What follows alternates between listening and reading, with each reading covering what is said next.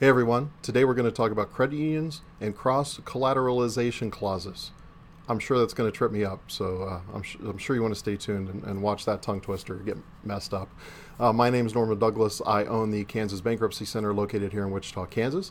Uh, we help people, consumers, file Chapter 7s and Chapter 13s um, in, in Kansas. So if you have some questions about bankruptcy, um, if you want to know a little bit more, you can schedule a free consultation at mybankruptcymeeting.com, and that will take you uh, to the scheduling site, and you can get on there at any point in time and, and schedule a free consultation. So, again, we're going to talk about credit unions and cross collateralization clauses. What does that mean? Well, first of all, when you purchase something from a bank or a credit union, you have secured debt and you have um, unsecured debt. If you have a vehicle, you have a house, something of that nature, that is considered a secured debt.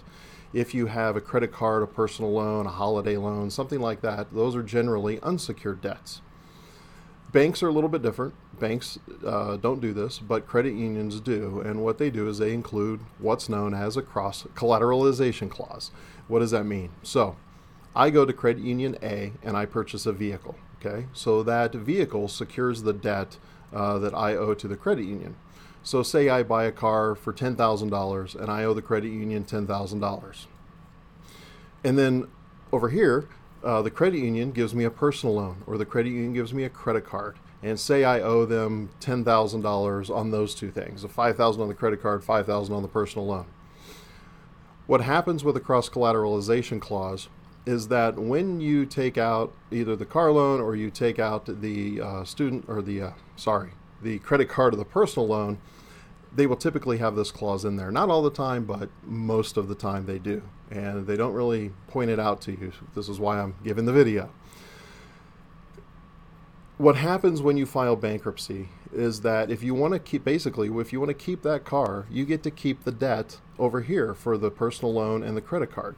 So if you owe 10 grand on a car um, that's worth 10 grand, say, to make it easy, and you owe this other $10,000 over here, say you file a Chapter 7 uh, bankruptcy and you want to keep that car, then what happens is you now owe this $10,000 on the personal loan and credit card and the $10,000 on your car. So now you owe 20 grand on a car that's worth 10, which is never a good position to be in.